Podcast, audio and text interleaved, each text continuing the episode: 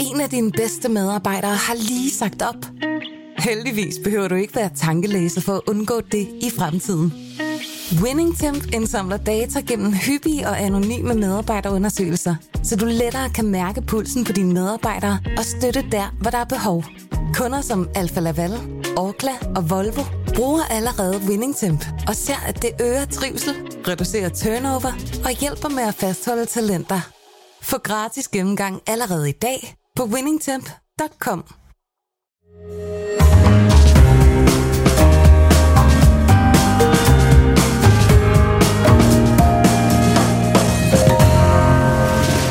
Du lytter til Kortevær og Steno, en podcast fra Berlingske. I Frankrig, der dyrker man for tiden nationalsporten strejker.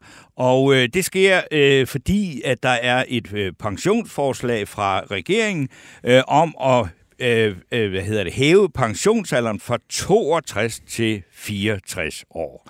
Øh, det er øh, hvad skal man sige, hovedårsagen til den her meget vilde øh, strejke og ballade, der er for tiden nu, men der er altså også et overset problem øh, på det franske arbejdsmarked. Og øh, det er, at der bliver faktisk ikke gjort noget som helst for at fastholde folk på over halvtreds år på arbejdsmarkedet. De øh, besynderlige tilstande på det franske arbejdsmarked og strejkerne, det taler vi om med Weekendavisens Frankrigskorrespondent Aske Munk, som kommer på besøg til sidst i denne her anden ombæring. Velkommen, mit navn er Torben Steno. Og jeg hedder Jarl Kortevær, og jeg glæder mig også til en uh, tur til, til Paris og det franske, altså i selskab med Aske Munk, han kommer her i studiet. Vi er Ja, vi er ikke helt i mål med ugens øh, fidusbamse endnu. Der er et par, par forslag. Lars von Trier og, og, og så øh, det forslag, du kom med. Ja, det var Hanne Riis Sørensen. Men, så vi har brug for jeres hjælp. Kom nu med jeres øh, forslag og jeres kommentarer på vores Facebook-side, Kortevær og Steno, øh, hvor I også kommenterer alle løjerne. Og stille spørgsmål til de debattører, vi får besøg af. Og øh, om tyve minutter, der får vi besøg af direktøren i borgerlig liberale tænketank Cepos, Martin Ågerup, og han skal debattere med Christian Antonsen, der er direktør for Frederiksberg og Bispebjerg Hospitaler, og det handler om, om den lave produktivitet i sundhedsvæsenet, som Sundhedsministeriet jo selv har øh, fundet, fundet øh, i en rapport, der redegør for i en, en rapport, der kom for ikke så længe siden. Og øh, lige nu fik man jo lyst til at spørge dig, Monika Rubin, om du har noget at sige. Det, du kommer jo lige fra sundhedsvæsenet, men øh, du er faktisk i en anden øh, sammenhæng nu, fordi øh, vi skal have dagens første debat. Den handler om det her borgerforslag, som nu viser, eller som politikerne skal tage stilling til øh, inden ret længe. Det er det anden marts, I skal tage stilling til det her borgerforslag. Og øh, det går ud på, at øh, altså, borgerne aktivt skal vælge, at fravælge organdonation. Det vil altså sige, hvis man ikke har gjort utryggeligt opmærksom på, at, at man ikke vil have, at ens organer bliver givet videre, øh, så skal man gøre opmærksom på det. Det er det, forslaget går ud på. Og øh, det skal vi nu des, øh, debattere mellem sundhedsordfører, læge og politisk ordfører for Moderaterne, Monika Rubin, der er med os her i boksen. Velkommen.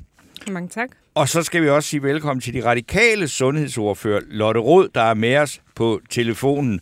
Og øh, det er jo spændende at have to kvinder fra to midterpartier. Øh, I kan næsten ikke altså, få midte nok. Men Lotte Rod, hvad er mener øh, de radikale om det her forslag? Jeg går ind for det, og det gør jeg, fordi at det her er jo noget, vi har diskuteret i alle de ti år, jeg har været medlem af Folketinget, at alle vil gerne have flere organdonorer, og alligevel så går det bare helt ufatteligt langsomt. Og imens er der jo mennesker, der dør, mens de er på venteliste, mennesker, som kunne have levet et almindeligt liv, øh, hvis de havde fået et nyt organ. Og derfor er vi i Radikale Venstre åbne over for faktisk at diskutere alle de forskellige modeller, der kan være for, at vi får flere organdonorer. Men den her, det er den, hvad skal vi sige, den rå og rene model. Så hvis ikke du har sagt noget, så, øh, så tager vi organerne. Nej, altså hvis ikke du har sagt noget, så spørger man jo de pårørende. Og det vil sige, så vil det jo være din kone eller øh, dine forældre, eller alt efter hvem du er, som får spørgsmålet og kan tage stilling. Øh, så det vi gør er jo egentlig bare at vende om, hvad der er det normale, hvis man ikke tager stilling. Og jeg synes jo, øh, når vi hører den her debat, så kommer det tit til at handle om, oh, jamen staten kommer jo så til at tage dine organer, og jeg ejer dem selv. Og det er jeg fuldstændig enig i. Altså for mig har det ikke noget med staten at gøre. Det er jo ikke, fordi staten skal bruge organer til noget. Det her er noget, vi gør mellem mennesker. Og hvis jeg kommer i en situation, hvor jeg vil få brug for et nyt organ, så vil jeg gerne have et. Og øh, hvis jeg skulle komme i en situation, hvor at jeg dør, så vil der måske i det mindste være en lille smule mening i, at mine organer kunne leve videre i et andet menneske. Monika Rubin, er du enig? Jeg køber mange af pointerne, som Lotte kommer med her, men for os der er det allervigtigst, at vi får folk til at tage stilling. Og det jeg er nervøs for, det der forslag ikke øh, gør nødvendigvis. Tværtimod, så er jeg bange for, at der er for mange, der afmelder sig, og dem, der ikke nødvendigvis ved, de er på listen, så står man så med de pårørende i sidste ende, og dem, der så ikke har nogen pårørende, er de så automatisk organdonorer, eller hvordan? Jeg er lidt bekymret for det forslag, ud fra en række perspektiver, så jeg vil meget hellere have, at vi indfører det, der hedder obligatorisk stillingtagning, sådan så vi enten i forbindelse med for eksempel pasudstedelse eller kørekort, eller bare inde i ens e-boks, at man får et brev i ny og næ, at man bliver tvunget til at tage stilling. Altså at man simpelthen bliver nudget til, nu skal du beslutte dig, vil du gerne være organdonor, eller vil du ikke? Om der så skal være en boks, man kan sige, ved ikke, det tænker jeg umiddelbart personligt kan være en fin idé, for det er ikke sikkert, man er klar, men, men man skal ligesom blive påskyndet til at tage hvad, stilling. Hvad så, hvis man ikke tager stilling efter tre øh, hvad skal vi sige, henvendelser fra staten? Skal man så have en bøde? Eller? Nå, men, altså generelt vil vi rigtig gerne have, at vi har den her offentlige samtale meget oftere. For hver gang vi har en offentlig samtale omkring organdonation, så ser vi faktisk, at der er flere, der får tilmeldt sig donorregisteret.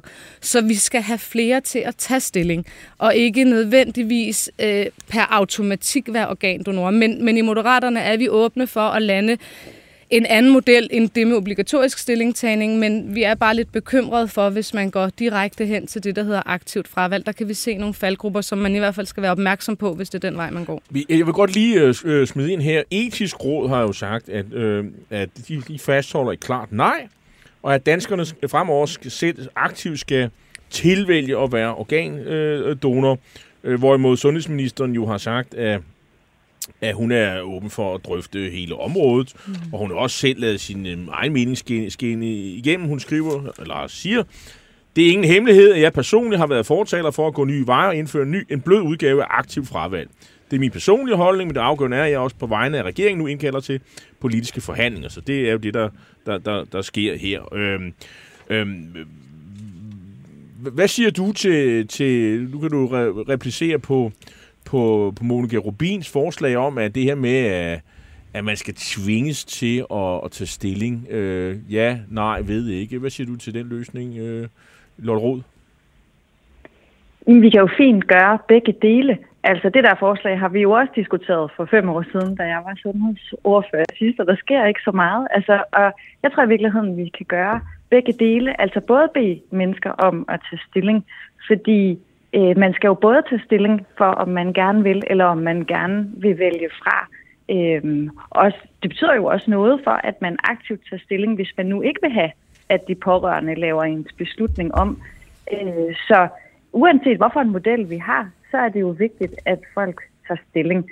Så det skal vi gøre uanset hvad. Og så er spørgsmålet jo bare, hvad er det så for en model, vi har ud over det, hvor jeg synes, at det almindelige bør være, at man er organdonor. Altså, at hvis man har det ligesom mig, at man jo gerne vil have et organ, hvis enten jeg selv eller mine børn fik brug for det, at det så også er naturligt, at man selv gerne øh, vil give sine organer. Og så vil der være nogle mennesker, der tænker anderledes end mig, og øh, de må selvfølgelig gerne melde sig fra. Øh, og nu er jeg jo bare spændt på, hvad diskussionen så bliver i regeringen, fordi jeg har jo også hørt, hvad sundhedsministeren siger, og øh, jeg håber, at, øh, at, altså, at regeringen jo faktisk kommer til at gøre noget, øh, sådan så at vi ikke bare fortsætter med i ti år og snakker om det, uden at der sker noget. Monika Rubin. Jeg er fuldstændig enig med Lotte. Jeg synes, det er enormt ærgerligt, at der ikke er sket mere på det her område. Jeg er selv først lige kommet i Folketinget og har siddet og kigget på det udefra og tænkt, hvorfor søren er det, vi ikke har en model, der tilskynder folk meget mere til at tage stilling. Så det håber jeg helt klart, vi lander på. Det vil jeg da gøre, hvad jeg kan. Men en ting, vi også skal være meget opmærksom på, det er, at vi skal også have et sundhedsvæsen, der også bruger de organer, der er.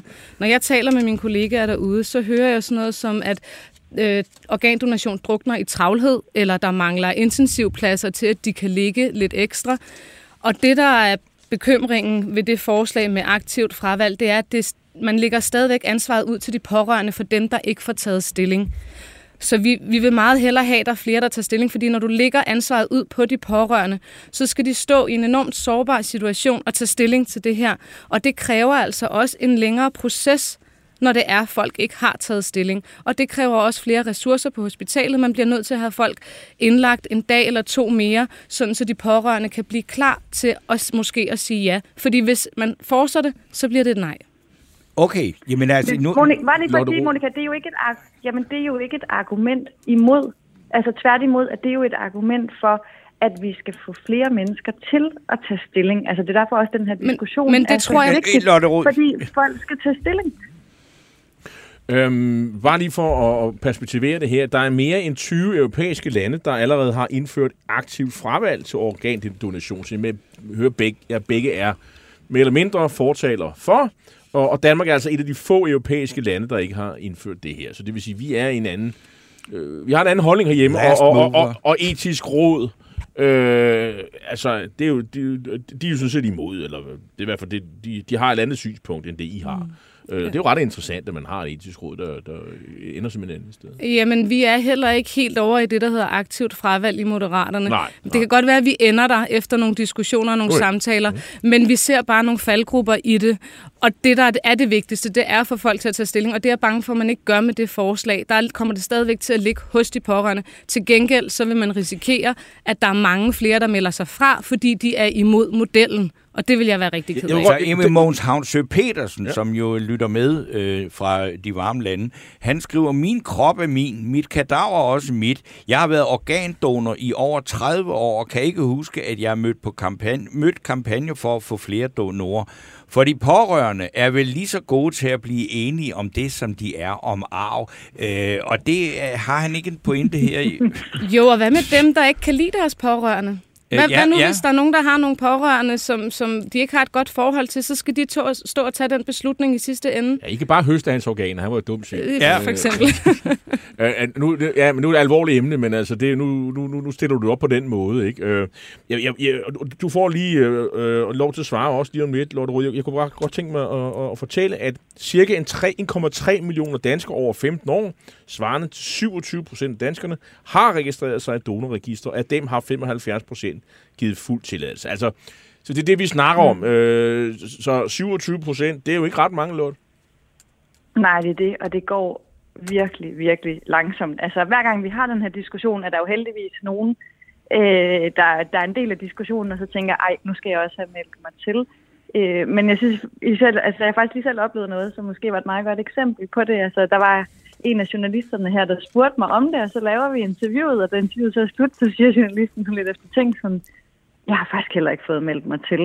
Og jeg tror bare, vi er jo så mange, der gerne vil være organdonor, men det der med lige at gå ind på nettet og finde donorregisteret og melde sig til, det får vi ikke gjort. Og derfor er det jo vigtigt, at vi har den her diskussion, så der er flere, der melder sig til. Men vil det og så ikke være nemmere at få... Lad lige Lotte selv ud. Hvad siger du? Jamen, og derfor er det, vi diskuterer jo øh, her øh, i virkeligheden, hvad er det, der er det normale? Altså, er det normale, at man ikke er, eller er det normale, at man i udgangspunktet gerne vil give sine organer, ligesom det er i mange andre lande? Og det kan måske i virkeligheden jo også være en hjælp øh, for nogle af de pårørende, som vi også snakkede om lige før, øh, som synes, det er svært at tage stilling, at hvis det er det almindelige, at man er organdonor, så er det måske heller ikke lige så svært at træffe den beslutning. Altså i Holland er der jo tredive procent, der faktisk har meldt sig fra donorregisteret på grund af hele den her diskussion med, hvem ejer min krop, er det mig eller staten. Så det er egentlig ikke fordi, at de er imod at være organdonorer, men de er imod hele princippet om aktivt fravalg.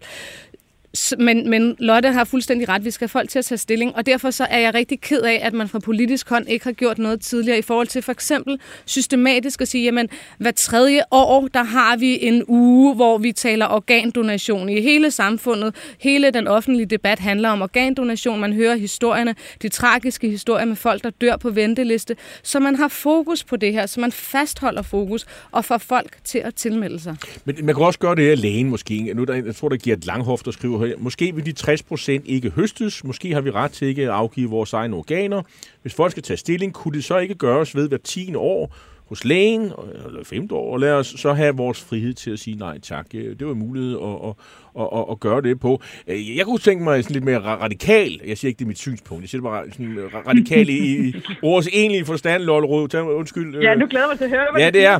Okay, hvis du gerne vil have, at du på et tidspunkt skal have en mulighed for at, at, at, at få øh, øh, har fået brug for et organ, så er en forudsætning, at du selv står på listen øh, for at, at, at aflevere. Altså, det var dog, det vil sige, at ja. altså, man, øh, man må tage til det. Hvis du gerne vil, vil have et organ, hvis du skulle komme ud for det, så må du også selv stå i, i, i donorregisteret. Hvis ikke du gør det, så siger vi beklager, øh, så, går, øh, så er der det næste, der står, der får budet. Hvad, hvad, hvad siger du til det? Det synes jeg er et skråplan. Fordi at få et organ, når man er syg, og man mangler det, det er et behandlingstilbud. Og hvad så med rygeren? Skal vi så heller ikke behandle ham, når det er, at han får rygerlunger?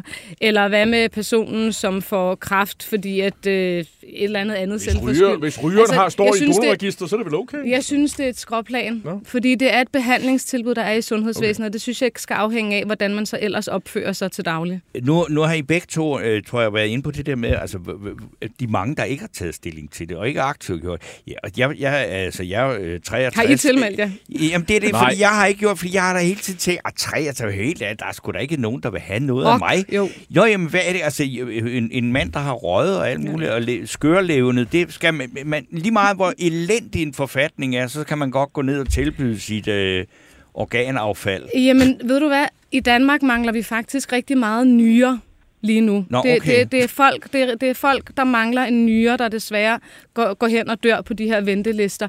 Og der kan du sagtens transplantere en nyre fra en tooghalvfems-årig, for eksempel. Yeah. Altså, så, så endelig... Okay. Du skal ikke tage beslutningen for, om man kan bruge dine organer. Lad endelig nej, nej. sundhedspersonalet om det. Øh, ra- ra- ra- Rasmus Kajser... Der blev du helt glad, hva'? ra- ra- ja, der, du, der er men... faktisk noget at komme efter, Torben Stig. Nå, jeg har lige prøvet at sælge billetterne til min begravelse. Nå. Så kan jeg også nå at sælge organerne ja, inden. Ja, det er godt. Nå, Lotte Rod. Men, men må jeg lige sige noget til det andet forslag? Fordi det er også noget af det, øh, jeg har gået og tænkt over tidligere. Fordi der er jo også medlemmer hos mig i Radikale Venstre, Øh, som, som synes, det her er en svær diskussion, og som ikke synes, vi burde gå helt så langt. Og derfor har jeg jo selvfølgelig også overvejet det her med, om skulle man så sige, at det kun var for dem, der gerne altså, ville have et organ, og så måtte man også selv stå på listen. Mm. Men det bryder jeg mig faktisk ikke om, og det er fordi, så synes jeg, det medmenneskelige går ud af det. Og så bliver det jo sådan noget noget for noget, at hvis du gerne vil have, så skal du også give. Og jeg kan godt lide, at det her er noget, vi mennesker gør med hinanden. Altså at at hvis, hvis jeg skulle gå hen og dø, jamen så giver jeg mine organer til et andet menneske, der dermed kan leve videre. Men, men det argument har jeg godt hørt, I bruger før, Lotte, og det forstår jeg ikke helt, fordi man fratager jo faktisk folk at kunne give den her gave, som I kalder det, hvis det er, at man automatisk står på en liste, når man fylder atten år. Det, jeg også er bekymret for ved jeres forslag, det er, hvis man som atten-årig skal tage stilling til, om man vil stå på en organdonorliste eller ej, så er jeg bange for, at folk de svarer nej, fordi de ikke kan forholde sig til deres egen død, og døden er svær at tale om.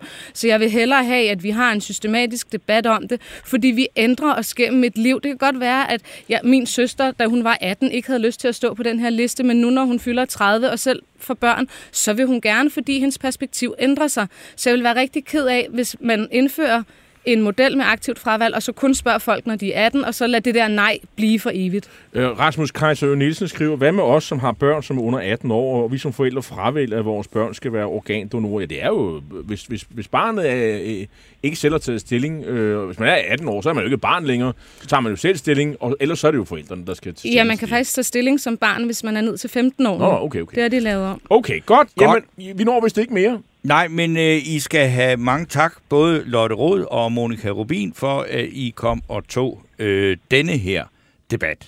En af dine bedste medarbejdere har lige sagt op. Heldigvis behøver du ikke være tankelæser for at undgå det i fremtiden.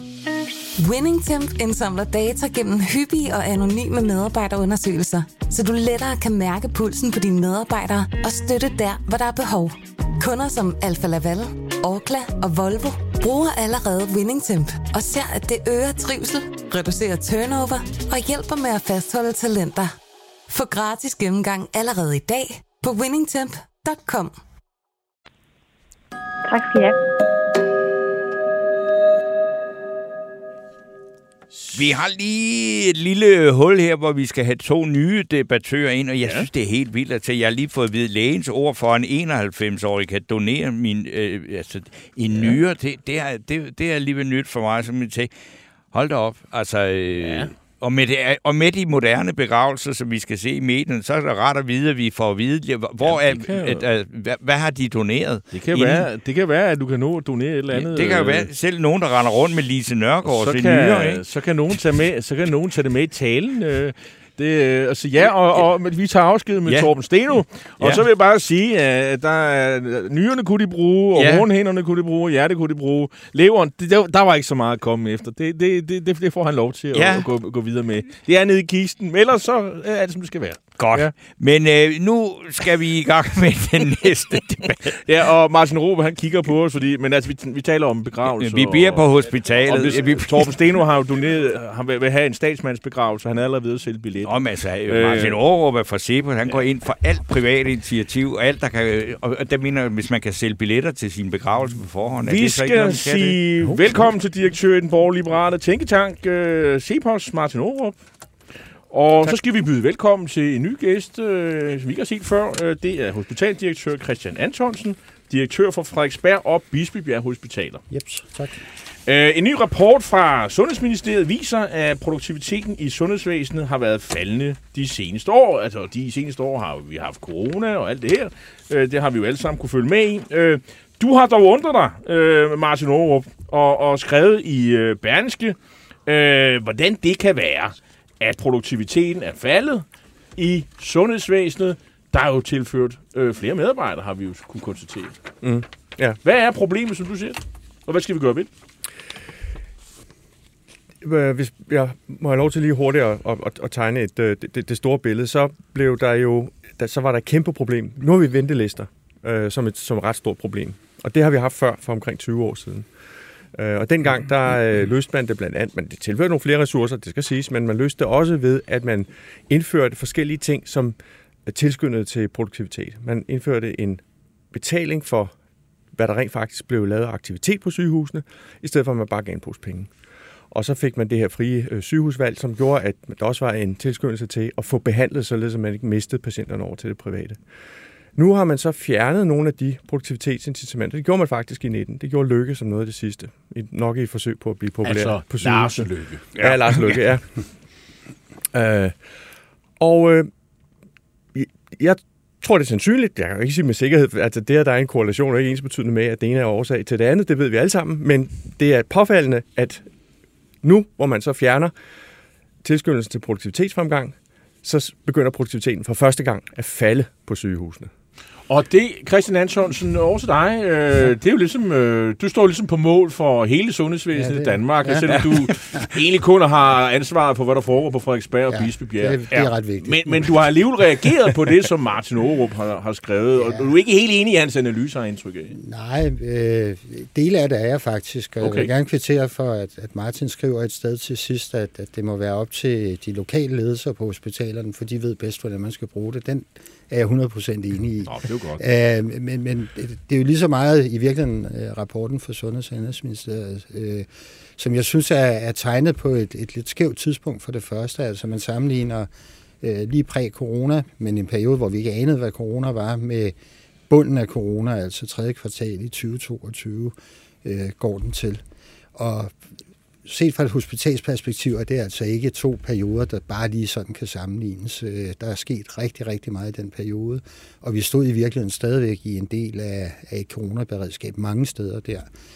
Når jeg så kigger ind på tallene på mit eget hospital, så er vi ikke syv procent flere, som man skriver, der er vi en komma syv procent flere medarbejdere.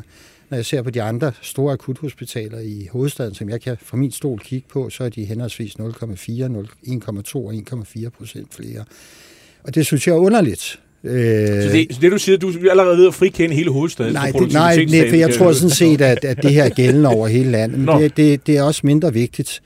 Øh, det, der måske er lige så vigtigt, det er, det er fuldstændig rigtigt, vi er gået fra et aktivitetsstyret øh, øh, system, som vi har haft i nullerne og i tierne, som har givet os en enorm øh, effektivisering af sundhedsvæsenet, og hvor vi rent faktisk var i stand til at, at skære ventelister ned og forbedre kræftbehandlingen fuldstændig markant, sådan at vi faktisk I tyve nitten øh, stod med et sundhedsvæsen, der samlet set var i, tør jeg godt sige, verdensklasse.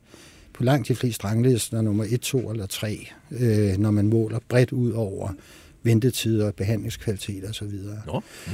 Ja, øh, og det er der masser af undersøgelser, der er lavet er vist. Og det gør vi sådan set uden ved dem, der bruger flest penge på det. Men tyve nitten er jo længe siden. Det er det. Men det, der så sker, når man går fra det her meget aktivitetsstyrede til det, der nu er et rammestyret øh, system, og det er det, som vi også havde før i tiden, men nu har vi altså patientrettigheder. Vi har jo, det havde man ikke før. Der satte man folk på venteliste, og så var det bare sådan, det var. Det var bare ærgerligt, så kunne man godt vente fra oktober til marts, hvis der ikke var penge til at operere. Nu har vi jo stadigvæk ventelistegarantier, det er ret vigtigt.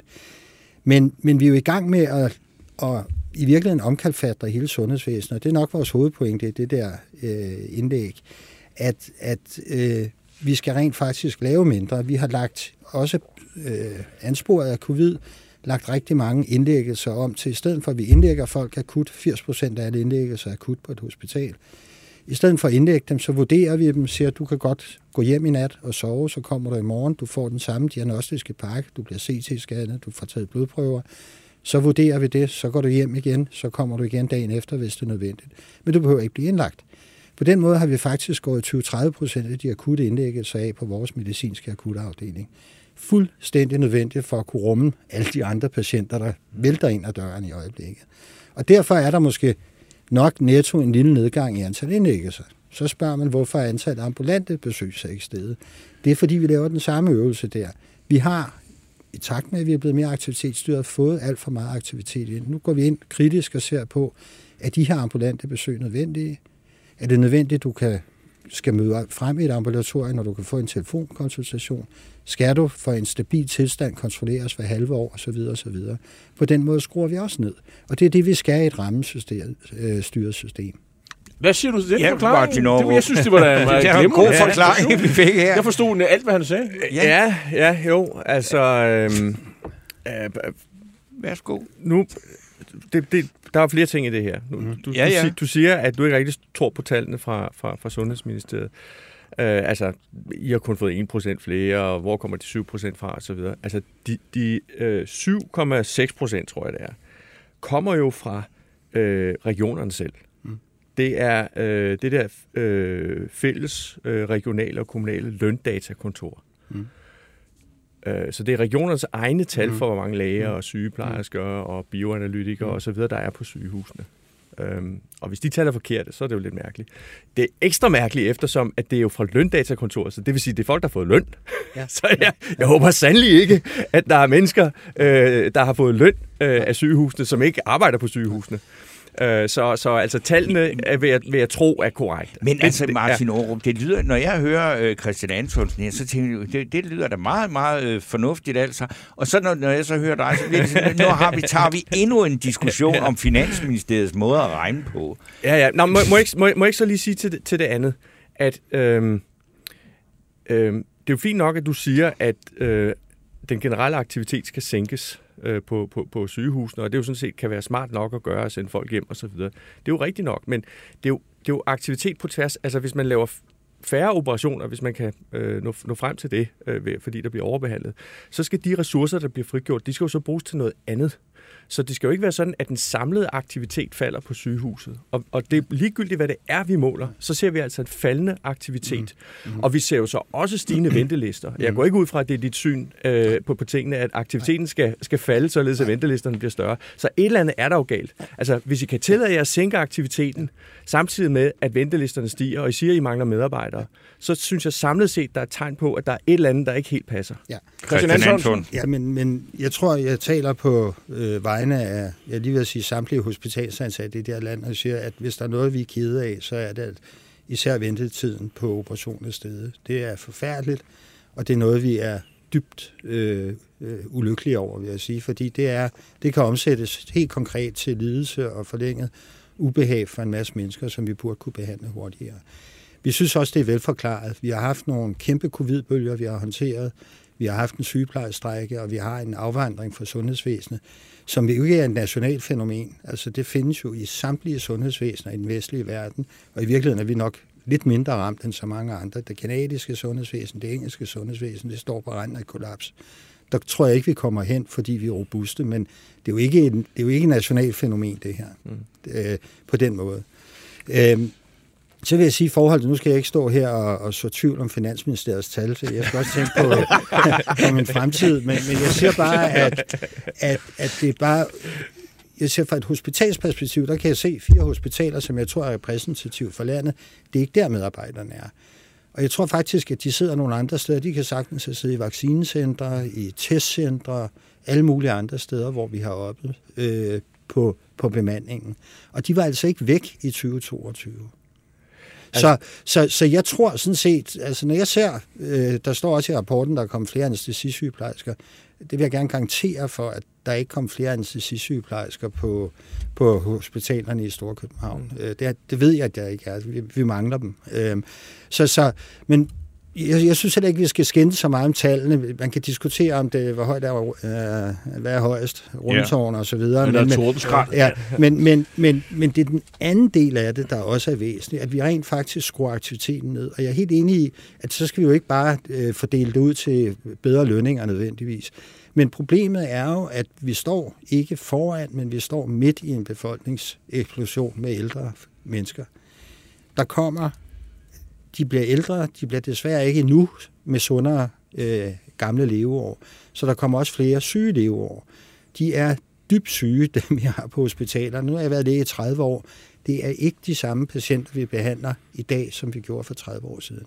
Masser af medicinske anvendinger, der gør, at behandlingsgrænserne og indikationerne hele tiden bliver udvidet. Vi behandler folk med ret store indgreb langt op i, højt op i alderen nu. Mm. Det giver hele tiden mere arbejde.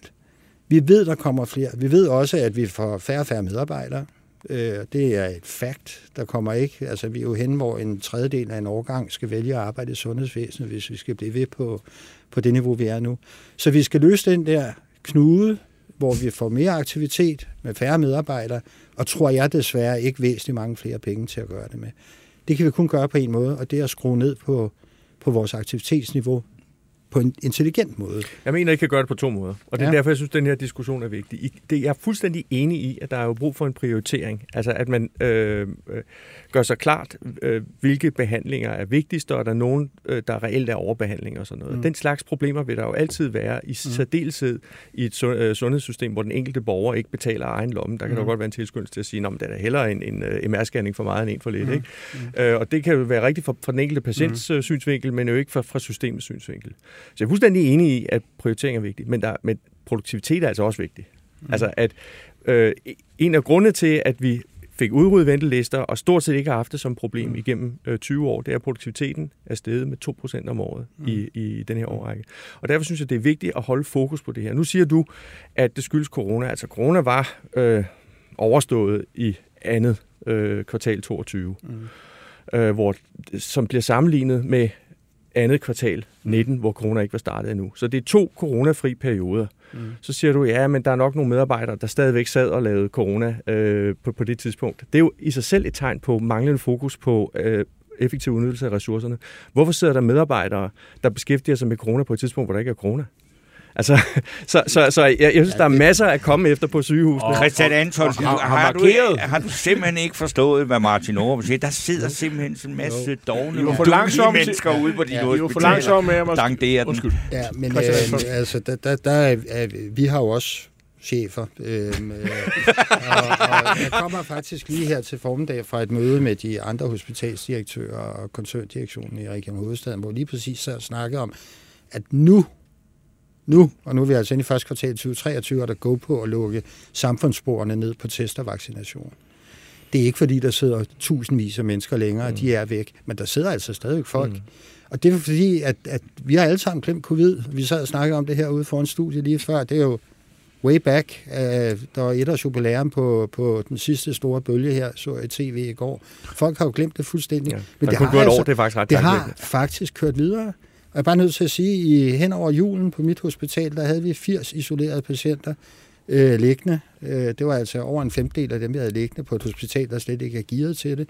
Det var næsten op på niveau med de høje øh, covid-bølger. Det var ikke covid alt sammen. Jeg tror, vi havde tredive, men alle mulige andre Øh, der var influenzaepidemi og så videre. Så der er stadigvæk, det, det opstår stadigvæk, selvom vi synes, det skal gå væk, og det skal vi ikke arbejde med. Men det er der stadigvæk, og beredskaberne har altså kørt mm. videre langt, så det kan forklare noget det, af det. Det, jeg synes, at nogle gange kendetegner de her diskussioner, mm. øh, hvis, jeg må, øh, hvis jeg må være så fri, øh, Christian, det er, at øh, ofte når, når øh, læger og sygehusdirektører så videre blander sig i den offentlige debat, mm. så er det, øh, hvor man påviser uhensigtsmæssigheder. Mm. Altså I T-systemer, der ikke fungerer, mm. som gør, at man skal sidde mm. og kigge ind i en skærm i stedet for mm. at behandle patienter i alt, alt for lang tid. Mm. Øh, øh, sygeplejersker, der bedst kan gøre karriere ved at, at, at lave pseudoforskningsprojekter, som der i virkeligheden ikke er så meget i, i stedet for at, at arbejde på, på gangene, og så videre, så videre, så videre. Jeg kunne nævne mange andre eksempler. Når man så tager en diskussion, der siger, ja, man kunne nok forbedre produktiviteten generelt i sygehusvæsenet, mm. så er der lige pludselig, så siger man, nej, nej, det kan man slet ikke. Vi er enormt produktive. Men der, der er jo det ene eksempel på det andet øh, på, at, at øh, altså sådan nogle uhensigtsmæssigheder, mm. som jo, og nu nævner du, at øh, vi har haft coronaberedskab alt, alt for længe øh, ja. efter februar øh, sidste, øh, sidste år. Det er jo en skandal. Ja, men, øh, og, så, så, så altså... Men der må du bare ret skytte til et andet sted. Ja, det, altså, jamen, jeg har bestemt ikke skytte mod dig. Nej, nej, men, øh. men altså, det, det, det kommer fra the top. Det er jo, ja. det er jo nationalt. Det er politikere, der har besluttet det her. Ja, det er jo Sundhedsministeriet, Sundhedsstyrelsen osv. Dem, der lægger den overordnede strategi, ja. og sådan er det. Men, og, og men jeg jeres svar til... i Berlingske var sådan meget over i, nej, der er ikke noget at komme efter, og alt er godt, og øh, det skyldes corona. Ja. Altså, I kunne jo også have sagt, jamen det er også rigtigt, vi skal have ja. fokus på produktivitet. Men jeg vil bare sige, altså det er jo stadigvæk den samme direktion, som næsten, som var i stand til at mange andre direktioner, som har bragt hospitalsvæsenet derop, og ja, det anerkender det du. Det gør jeg. Og vi har ikke glemt det, og vi, var, vi, vi synes, det var godt på mange måder, og vi, jeg er rigtig stolt over det danske sundhedsvæsen, for det er faktisk rigtig, rigtig godt. Det er super stærkt. Vi har masser af udfordringer, men vi kommer fra et stærkt sted, øh, og dem kan vi også godt håndtere. Men f- vi har gjort det her en gang. Og det er jo ikke sådan, vi har... Altså, der er ikke gået så meget covid i den, at vi har glemt, hvad vi gjorde før fuldstændig. Men der er bare nogle, nogle elementer i et, et fuldstændig aktivitetsstyret øh, væsen, som kommer til at, at skubbe en udvikling i retning af, måske at vi laver for meget og for lidt hensigtsmæssig aktivitet. Ja, det er egentlig... Og det er det, vi gerne vil have fat i. Og dermed så afslutter vi debatten ja. mellem dig, Martin Ågerup, direktør i Cepos, som er øh, borgerne eller, og andre skatteborgernes vagthund om, at øh, sundhedsvæsenet øh, de sørger for at holde høj produktivitet. Også patienternes. Øh, og pengene ikke bliver klattet væk på, på ting og sager og unødigt redskab. Og tak til dig, Christian Antonsen. Du skal også lige have en bemærkning, men nu er det jo ikke sådan, at vi har øh, blandt lytterne en afstemning om, hvem vandt debatten, men en af vores lyttere, som hedder Bent Krammer, det er jo der i hvert fald lidt et efter... Nå, det er okay. Han... For mange år siden. Han skriver viden og refleksion og klar tale og perspektiv. Fidusbamsen til Christian Antonsen. Det må vi så votere om. Så, jeg kan men, så, men jeg du kan har så, din trolde her med herinde. Jeg kan fortælle, at øh, jeg, har en, jeg har en søn på, på tyve, da han sagde, at jeg, da han hørte, at jeg skulle herind, så sagde han, jeg er på Team Ågerup. Christian Antonsen, okay. Tak for et kig ind i, hvordan du ser tingene i ja. hospitalsverdenen. Det var meget interessant, synes ja. jeg. Også mere opmuntrende, men normalt hører man en masse, det fungerer slet ikke, og det hele bryder sammen. Det var ikke det, der var budskabet for dig i dag. Det var jo ret at høre, synes jeg. Ja, godt. Tak fordi du kom. Tak fordi du måtte.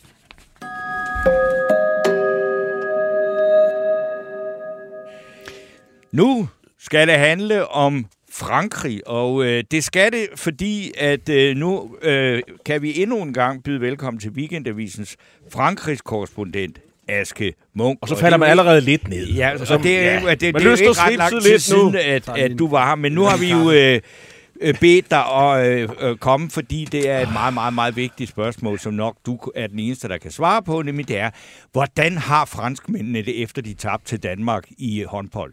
Åh, oh, nej, men det er jo det der med, det, altså lad mig sige det på den måde, at... Øh, Bare før den danske sejr gik danskerne væsentligt mere op i den, franskmændene gør. Jeg er ked af mig at skuffe. Det må du ikke sige. Det, må, det jeg ved det godt. Men de kommer så meget hurtigt over, eller er de, de klar hurtigt, over, at de har tabt? Det, det, det, jeg vil sige, at jeg tror, at når folk ser Paris Saint-Germain, så tror jeg, at de færreste franskmænd er klar over, at de også har et håndboldhold, hvis jeg nu skal være. For, og al respekt for Mikkel Hansen, jeg ved godt, han spiller i mange år, men... Ja. men franskmændene går ikke helt lige så meget op i den her danske sportsgren, som no, danskerne okay. gør. Det, det, det var, ja. Så er det på plads. Beklager. Jeg har chokeret Torben Steno. Jeg vil sige, det, det er meget uhyggeligt at høre, fordi, altså, det, og det kan jo måske i virkeligheden øh, Ja, stil spørgsmål. Vil, vil de det nationale sindelag, når du siger sådan noget? Tor, Torben Steno, og, men, men, vi har jo lidt, lidt tid med Aske, så skal vi måske udnytte til at, og, og hvad hedder det, det er fordi, at Olav Overgaard Nielsen, han, han, han skriver, nu har vi sådan en, øh, øh, hvordan kan det være, øh, at fødevarer billigere i Frankrig, og hvordan, øh, altså, øh, i forhold til det her med Irma-diskussionen, altså, han, Olav, han mener jo... Ja, man kan sagtens finde øh, fødevarer, der ikke er billige. Hvis man går ind i, i, i, i Bon Marché, som det mærkeligt nok hedder, som jo betyder billig på fransk, ja, det er, øh, men er, er, er alt andet lige, øh, og alt andet end billigt, så kan man sagtens finde noget, der får Irma til at virke nærmest discountagtigt. Det er det, altså Le Bon Marché, det er jo som at gå på en kunstudstilling. Ja, det er mad og vin på en piedestal. Ja, det er godt, det er jo et underligt sted. Olavs og Overgaard Nielsens pointe er, at fransk supermarked er så meget bedre end dansk. Er du enig med ham i det? Ja, det er absolut. Jeg vil også sige, det er også vildt at se, at jeg har jo fulgt meget tæt, fordi der var, jeg husker, at jeg var med i en tv-debat om økologi, for eksempel, og den måde, og kvalitet og økologi, hvor franskmændene så har kigget mærkeligt på mig i studiet, og synes, at det var den der sære ting, der var oppe i Skandinavien, ikke? Og nu har de jo fire landsdækkende bio-supermarkedskæder, hvor alt er økologisk, og hvor folk gladeligt altså går hen og køber i løs vægt osv. Så altså, det bliver sådan en, en kultur, og det, det har vi dog stadig ikke i Danmark. Nå. Men nu øh, bare lige for, at vi ikke bliver... Altså, det er vildt at sidde og snakke om lækre franske varer lige heroppe mod frokost, så, øh, så vi, vi bliver nødt til at tage fat på noget andet, fordi øh, det vi jo Øh, faktisk har bedt dig om at komme og snakke om, øh, det er, altså, øh, nu har der været ballade, og det var derfor, du var her sidst, øh, ja. for et par uger siden, omkring øh, det her forslag om en pensionsreform, hvor man altså skal sætte øh, pensionsalderen op for de uhyrelige toogtres til fireogtres, og så ja. har der været ballader og strækker. Men, og det har der været lige siden, øh, men, men du har jo så sat dig grundigere ind i protesterne, og der er, ja. nogle, der er et andet element i det, end bare, at vi vil bare på pension, og vi vil ikke øh, ja, men det, det, det, det, det skyldes jo også, at vi, at vi havde noget redaktionsmøde over på Weekendavisen, hvor folk også kiggede på mig og forventede og sagde, hvad, hvad laver de så, når de ikke arbejder? Kan vi ikke finde ud af det? Og hvor jeg sådan ligesom prøver at sige, det er ikke det, det hele handler om. Det handler ikke kun om, at de ikke vil arbejde mere. Vi er nødt til at se en grund, mere grundlæggende og dybte skuende øh, syn på deres forhold til selve arbejdspladsen, for det er der, den halter. Ja. Og nu har jeg efterhånden fulgt Frankrig i nogle år, øh, og jeg må sige, at det er jo udtryk for, hvis man skal skære det groft ud, så grunden til, at de er utilfredse, og dem, der er allermest utilfredse med den her pensionsreform, er naturligvis dem, der har de hårdeste jobs. Hele humlen med, med det franske problem her er, at de, for, de værdsætter ikke, de påskynder ikke det, man kalder med en ubehageligt ord, når jeg selv er tooghalvtreds, seniorer på arbejdsmarkedet. Altså en person som mig, jeg ville begynde allerede at, at, at gå og tænke på, at nu skulle jeg snart pensioneres. Men det er ikke det uhyggelige. Det uhyggelige er, at arbejdsgiverne tænker, han er snart pensionsmoden. Så hvis jeg skulle skifte job, så har jeg svært at få et job. Så snart man er over femoghalvtreds, så er man dybest set, en, som man siger på fransk, en has-been, altså en has-been, ikke? Ja. En uh, tidligere. Og det er, jo ikke, det er jo ikke befordrende, når man så vil hæve pensionsalderen, fordi hvis du går ind og ser på tallene, så er der utrolig mange øh, pensionister, øh, som faktisk går direkte fra kontanthjælp eller understøttelse til pensionen. Jamen det, det kan jeg da godt se er et problem, men det, men det, altså, det bliver ikke værre af, at man øh, jo, det hæver pensionsalderen fra toogtres. Jo, for din pension bliver faktisk dårligere, fordi de år, hvor du går på chasen, som det så populært hedder, øh, de tæller jo ikke med. Det er jo ikke år, hvor du har bidraget, hvor du har været med til at bidrage til din pensionsalder. Så det vil sige, at din pension bliver faktisk forringet, jo flere år du har, hvor du har været ledig. Øhm, og det, det er jo værd at tage med, kan man sige. Og i hvert fald forlænger det den periode, hvis du opfatter dig selv som usikker i dit job, så forlænger det den periode, hvor du går. Jeg talte med en her øh, sidste år nede, hvor at, øh, hun netop sagde der, så skal jeg bare gå endnu længere tid og være bange for at blive fyret. Og hvis det er den øh, følelse, du går på arbejde med, så kan man jo godt forstå, at folk synes, det er ubehageligt pludselig at få sat øh, det, de kalder, nogen kalder arbejdsdommen op. Men hvis du vil gøre noget ved det der, ja. Hvad, hvad skal der så gøre? Skal der lovgivning til? Altså, det er jo også en... Det er jo, også det er jo en, en holdnings... Det er en holdningsændring. Det er ændring, ikke? Det er det, man siger. Altså, øh, altså, du er for gammel. Ja. Altså, og jeg ved det da... Altså, jeg synes ikke, det, altså, altså, det, det er noget, vi kender... Kigger du på mig og siger... Men på, det er da også noget, vi kender herfra. Jo, jo, absolut. Men det er jo et spørgsmål om, hvordan man angriber det. Altså, franskmændene har valgt at angribe det udelukkende ved, ved, ved, ved et alderskriterium, kan man sige. Ja. Bare ved at hæve pensionshandler, så regner med, så løser det problemerne af sig selv. Men det nytter jo ikke noget bare at hæve pensionsalderen, hvis man ikke får gjort det attraktivt at sørge for, at seniorer, øh, seniorer i hele betegnelsen er ubehagelige, men altså får, får dem til at blive på arbejdsmarkedet og gøre det attraktivt for dem at være på arbejdsmarkedet. Men, men der, i Frankrig er der jo også arbejdsgiverorganisationer og sådan noget, og sådan noget seniorpolitik. Og, altså, de ville, hvorfor, hvorfor de ikke, skulle de ikke være interesseret i at fastholde kvalificeret arbejdskraft øh, udover... Fordi de er for dyre. Fordi de er for dyre. Det er simpelthen, altså det er Frankrig, øh, en, en sociolog, jeg talte med her, øh, som man også vil kunne læse mit interview med i morgen i Weekendavisen.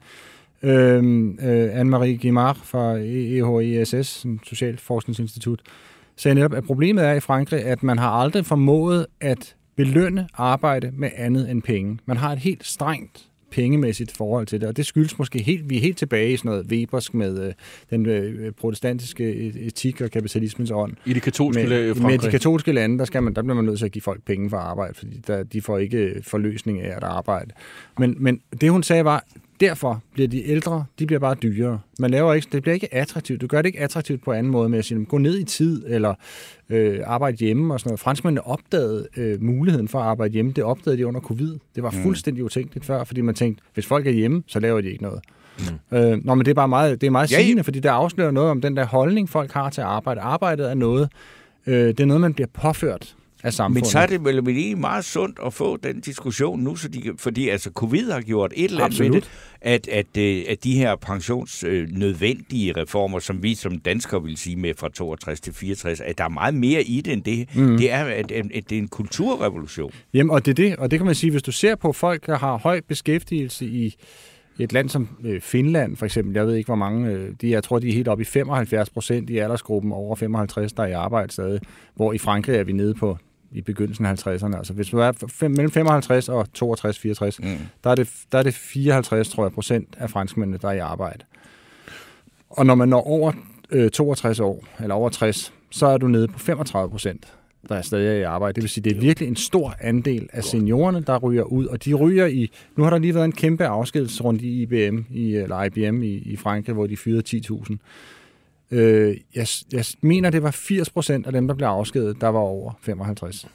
Ja, og altså afskedet, vi taler fratrædelsesordninger. Ikke? Det er simpelthen fordi... Jo, de er... men, og, og det er jo et andet problem, vi, som vi har diskuteret før. Det er jo, det er jo altså indtil nu, eller, og det er det måske stadig, det har jo været, været helt vanvittigt svært at fyre folk i Frankrig. Jo, jo, det er klart. Jo, altså, men... det giver, så der er jo en, der er jo kun regler, der gør det umuligt. Ikke? Præcis, men man må så sige, det er jo, det er jo, altså det handler jo om også på virksomhedsniveau og, og, og gøre virksomhederne bekendt med, det handler, du sparer ikke kun penge, du skal også vide, du fyrer også dybt kvalificeret øh, og opsparet erfaring og så videre. Altså det er jo, det er jo altså jeg kan da huske, når jeg har snakket med erhvervsledere tidligere, så sidder de jo også og snakker om, hvordan man kan fastholde folk i det job, de har, fordi det kræver sig enormt meget for folk ind i en virksomhed, få dem lært, øh, oplært i virksomhedens, øh, hvordan man gør tingene og så videre.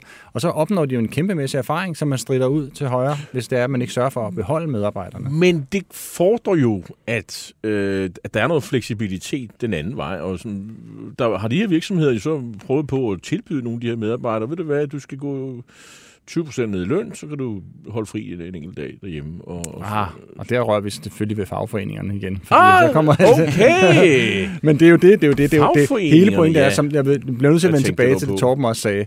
Det er rigtigt. Diskussionen er jo mildest talt. Det er jo et betimeligt tidspunkt, den kommer på, bortset fra, kan man sige. Det er, den kommer nok lige lovligt sent. Måske skulle man overveje at tage den her diskussion, før man lavede reformen. Mm, ja. Så man ligesom kunne lave nogle af de her tiltag. I al hast har de klasket et seniorindeks på den her, fordi der er flere økonomer, der nu er begyndt at gøre opmærksom på at sige... Altså det er kommet øh, det, efter det er kommet fjorten efter. Dage med strækker, eller ja, hvad? Det, okay. ja, det, det, det, kom, det kom heroppe i, i ja. opløbet. Ikke? Hvad sagde økonomerne? Og, og de, sagde, de sagde det samme. De sagde, prøv at vi bliver nødt til at finde ud af at gøre det til, en, en, en, til at gøre, at folk har lyst til at være på arbejdsmarkedet. Hvis de har lyst til at være på arbejdsmarkedet, så føler de det ikke som en, en ekstra straf, at man lægger to år til deres pensionsalder.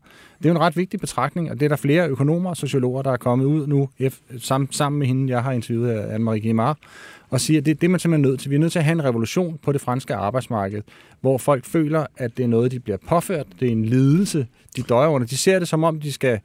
Det er en toogfyrre års straf, de har. Vi andre kalder det en karriere, franskmændene kalder det dybest set en straf. Ikke? Så, det, så, så det, pensionsalderen, det er sådan en udfrielse, udfrielse fra... Ja, præcis. Det er en udfrielse fra lid, fra fangenskabet, uforløst ja. slid og slæb. Ja, okay, okay. Og vi ser det jo, vi har jo set det tidligere, og det er jo ikke, fordi det ikke har fyldt i franske medier. France Télécom havde jo for...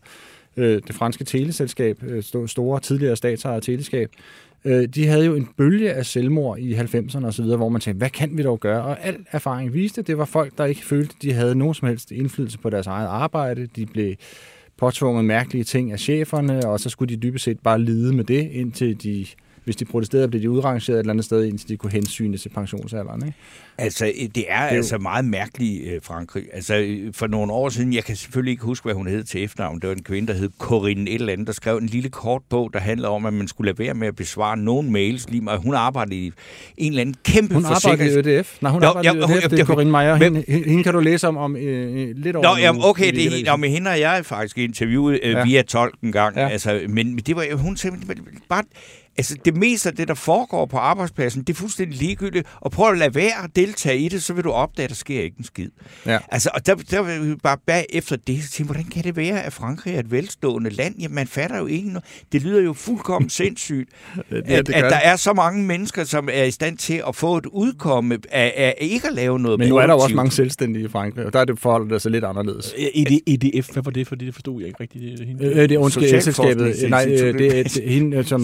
Torben taler om, at Corinne Maier, der arbejdede for, hun arbejdede for E D F, elselskabet. Nå, elselskabet. Øh, Nå, E D F, okay, ja. Så elselskabet, okay. Ja. Og, og der laver man simpelthen ikke noget. Ja, hun gjorde ikke. Hun gjorde ikke. Ja, hun blev så fyret efter bogen. Jamen, hun, hun, hun, hun, for at læse hun slet, skrev en bog om, at hun ikke lavede en skid, og der var ikke nogen, der opdagede det. Vel? Det var en fantastisk bog, den hed Bonjour Paris, Goddag, dovenskab. Goddag, okay. Og det var, det var ikke bare det, det var og ikke det kun var om, hun ikke, det var faktisk en anbefaling, og det, det vil I også kunne læse. Det var en opfordring til at lade være næste uge.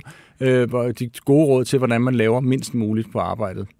Ja, okay. Men, men det, altså, hvad er så en dybere forklaring på, at Frankrig er velstående? Altså, det, du siger, det er de private, det er jo de ligesom, arbejder. Altså, hvis man nu skal sige det lidt groft, så minder det jo om, øh, jeg kan ikke huske, hvor jeg har min viden om sovjetisk landbrug fra, men det minder om det, der hed kolchoserne, som der var de kollektive landbrug, ja. Og som hvor folk fik lov til at lave øh, også et lille marginalbrug til privat. Ja. Øh, et, et privat jordløg ude i marginalerne, ja. Ikke, hvor de store maskiner ikke kunne køre.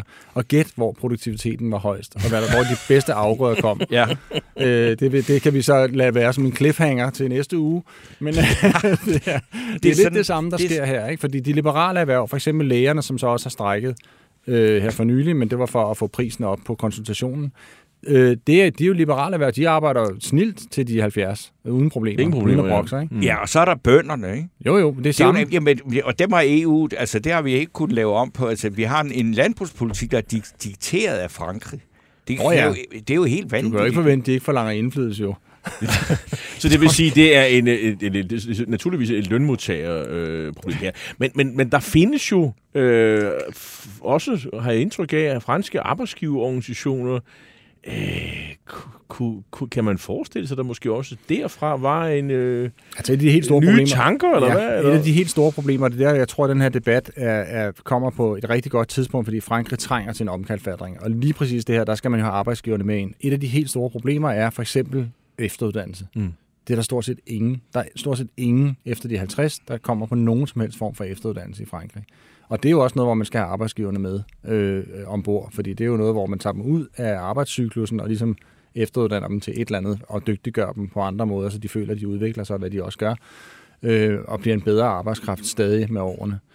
Det er jo for eksempel et område, hvor de kan sige, der har de ikke kigget så grundigt på Danmark, hvor vi var ret gode til at omskole og efteruddanne. Jeg tænker på, produktivitet er vel også en markør med for det franske arbejdsmarked. Altså, det er vel også, altså, det er dyrt at, at, at sende alle de der seniorer på, på, på gaden, men hvis man kunne gå lidt ned i løn, og man kunne øh, omskole nogle af dem og så videre, øh, i stedet for at starte helt forfra med, med unge mennesker, som man ikke betaler ja. Så meget i løn, men til gengæld er måske... Øh, bedre uddannet. Så betaler man for deres fejltrin, og for at de hurtigt skifter job, når de ligesom føler, at nu har de prøvet det, ja. Og så videre. Det er, jo, det er jo det, der er hele... Altså, grundlæggende set tror jeg kun, man har... Der er kun en samfundsgevinst, øh, og man kan komme efter her.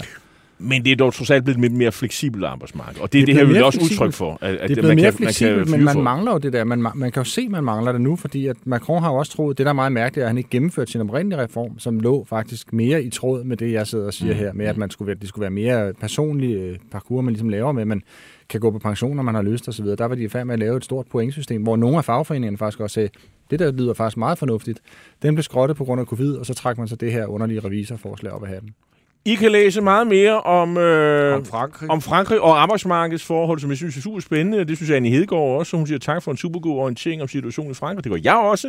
Til dig, Aske Munk øh, fra Weekendavisen. Så læs øh, Askes artikel i Weekendavisen, som udkommer her i morgen. Mm. Øh, vi er færdige for i dag. Torben ja, Steno, vi, jo vi ikke, skal jo... Vi mangler jo... Altså, vi har jo ikke fået afgjort den fidusbamse. Jamen, der er jo Lars von Trier citatet. Altså, rend mig i røven. Rend mig i røven skal man virkelig have, og det skal og, der så og, stå og, på. Og, og det fører til nazisme, hvis øh, ja. man siger, øh, åbner op og laver film på baggrund af, af, af at man tager en, lige en, en, en mørklød okay, ja, eller to ja, med, altså, jeg, jeg synes det, øh, for jeg synes, det at, at, at der er Vogue-balancen er jeg, i top. Jeg, jeg kan egentlig meget godt lide det. Altså, ja. jeg, jeg har dog alligevel... Jeg, jeg, jeg tror, jeg det er første gang, forstå, han får til fidus. Ja, det er det helt sikkert. Jeg har en vis forståelse for de der frustrerede etnicitet, eller med mennesker med anden hudfarve og alt det der i de der kulturbrancher, og som, som øh, synes, at, at, at de skal have nogle flere roller og sådan noget. Problemet er jo bare, at man, der, der er mange historier, som ikke øh, nødvendigvis, altså det, det skal fortælles med folk, der ikke øh, har den rigtige etnicitet. Mm. Det, det bliver noget underligt noget, men jeg synes også, men at man ligefrem skal til at lave kvoter, eller et eller andet, og sige, at instruktørerne skal skrive øh, manuskripter, som tilgodeser den slags og sådan noget, det synes jeg er en dårlig idé. Så jeg går, jeg går med på Lars von Trier. Og det samme gør Simon Nielsen Ørgaard også. Så ja. vi, vi er i hvert fald en, en, en hånd, et par håndfulde, der synes, Godt. at... at øh, Lars von Trier, øh, som jo engang sagde, at han var... Nej, det... Nå, det nå. Lad være, lad være, lad være, lad være. Lad være med at gå ned i det spor. Lad være med at gå ned. Folk ja. kan selv slå det op på ja. internettet. Ja, det han har sagt mange vilde ting, men øh, ugens fidusbremse går til Lars von Trier for at sige, rend mig i røven. Øh, og, og meget nogen, Ja, og ikke skal... Øh, han skal og det hele ender i nazisme. Ja, ja, okay. Men øh, det var, hvad vi nåede, og øh, vi, har, øh, vi havde Leo Louis Feigenberg, der producerede, og så var det Alexander Brøndbjerg, der sad ved pulten. Tak for det. Vi høres ved næste uge. En af dine bedste medarbejdere har lige sagt op. Heldigvis behøver du ikke være tankelæser for at undgå det i fremtiden.